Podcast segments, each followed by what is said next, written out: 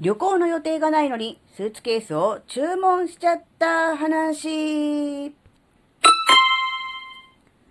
あずききなこがなんか喋るってよ。この番組は子供の頃から周りとの違いに違和感を持っていたあずきなが自分の生きづらさを解消するために日々考えていることをシェアする番組です。こんにちは。あずきなです。えー、っとね、前回だったかな、えーえー、旅行の予定がないにもかかわらず、スーツケースを買おうかと思って、えー、いろいろ調べている最中ですというお話をしたと思うんですが、なんと、えー、先ほど、えー、ポチってしまいました。うーん、なんか随分、自分としてはね、あずきなとしては思い切った買い物をしたなって思うんですね。普通は旅行に予定があるから、スーツケースを買うのが普通ですよね。じゃなくって、えー、旅行の予定がないにもかかわらず、先にスーツケースを買ってしまおうという、そういう発想なんです。まあ、一つはですね、今までと同じようなことを同じように考えてやっていたら、同じような結果しか得られないだろうな、というのがあります。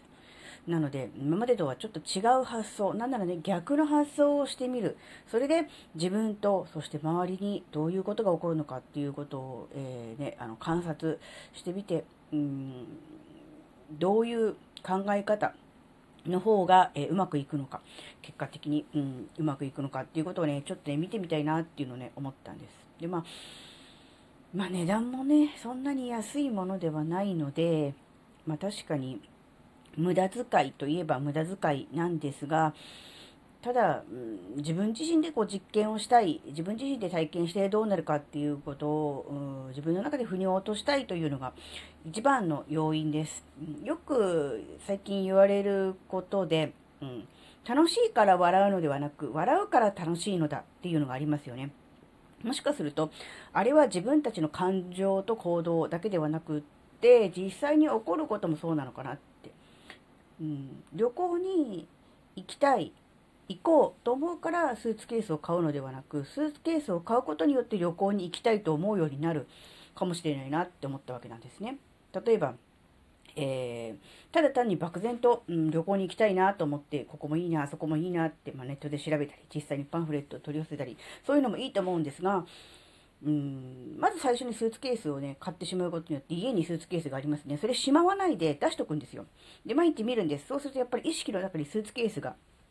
登るじゃないですか。その時に、うん、なんか余計な買い物しちゃってもったいないことをしたなと思うのか、えー、このスーツケースを持って、えー、どこに行こうかなと思ってワクワクするのか、まあわかりませんが、少なくとも、あの、旅行とかスーツケースっていうことは常に頭の中にある状態になりますよね。そうすると、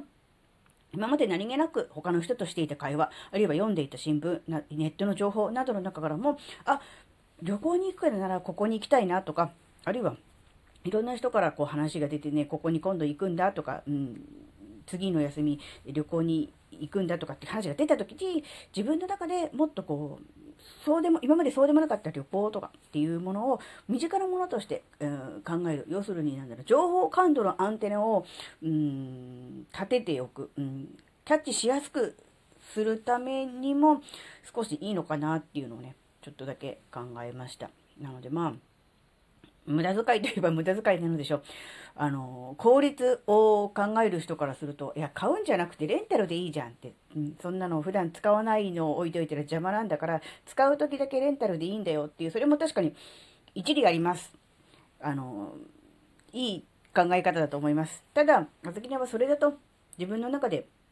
えー、動かないなって思ったわけですね。うん、なんだろうな。今までと同じことをしていたら、っていうのは、もちろんその旅行に対する思いもそうですけど、お金の使い方に対しても、今までと同じようなお金の使い方をしていたら、今までと同じだなって思ったわけですね。やっぱりこう、お金が減ること、お金を使うことイコール悪いこと罪悪感という気持ちが特に強い人です。お金のブロックがしっかりある人です。なので、その自分の中のね、お金に対する考え方、えー、ブロックを外すという意味でも、先にお金を使ってしまう。で、できればそのスーツケースは、うん、値段とか、えー、で妥協するんじゃなくて、自分の気に入ったものをね、買うっていうのがいいのかなって思ったんですね。で、そのお気に入りのスーツケースを、えー、買ってね、え毎日眺めることによって、のスーツケースを持ってどこに行こうかなっていうことを考えることによって、うーん、なんだろうな、旅行のね、えー、まあ、行き先、プランなんかもね、思いつくのかなってことをね、ちょっとだけ考えました。なので、まあ、旅行に行きたいなとかって思う人、これから多いと思うんですよね。そういう時に、ちょっとだけ考えてみてもらいたいのは、えー、パンフレットをね、取り寄せるとかね、えー、行きたい場所をね、検索するっていうのもいいですが、まずね、あの、形から入る、道具から入るっていうのもね、一ついいんじゃないかなと思うんです。あの、もともとね、フットワーク軽くて、えー、コロナ前から旅行に行ってる人なんかは別にする必要ないと思うんですが、今回、えー、ね、あの、この機会に旅行に行こうと思ってる人は、今までと同じことをしていれば、なんとなく、うん、めんどくさいなとか、時間がないなとかっていうことで先延ばしにしてしまうような気がするんですね。そうじゃなくて、えー、自分の中でこう、今までと違う行動をすることによって違う、えー、考え方を得るっていうことからもすると、先に、えー、なんだろうな、投資、うん、ある意味投資ですよね。うん、自分の中でこう、いいなとか、面白そうだなって思ったものに先に投資してしまうっていうのもね、一ついいんじゃないかなって思ったので、今回この話をシェアすることにしました。はい、えー、今回のお話があなたの生きづらさ解消のヒントになればとっても嬉しいです。ここまでお聴きくださりありがとうございました。それではまた次回お会いしましょう。バイバーイ。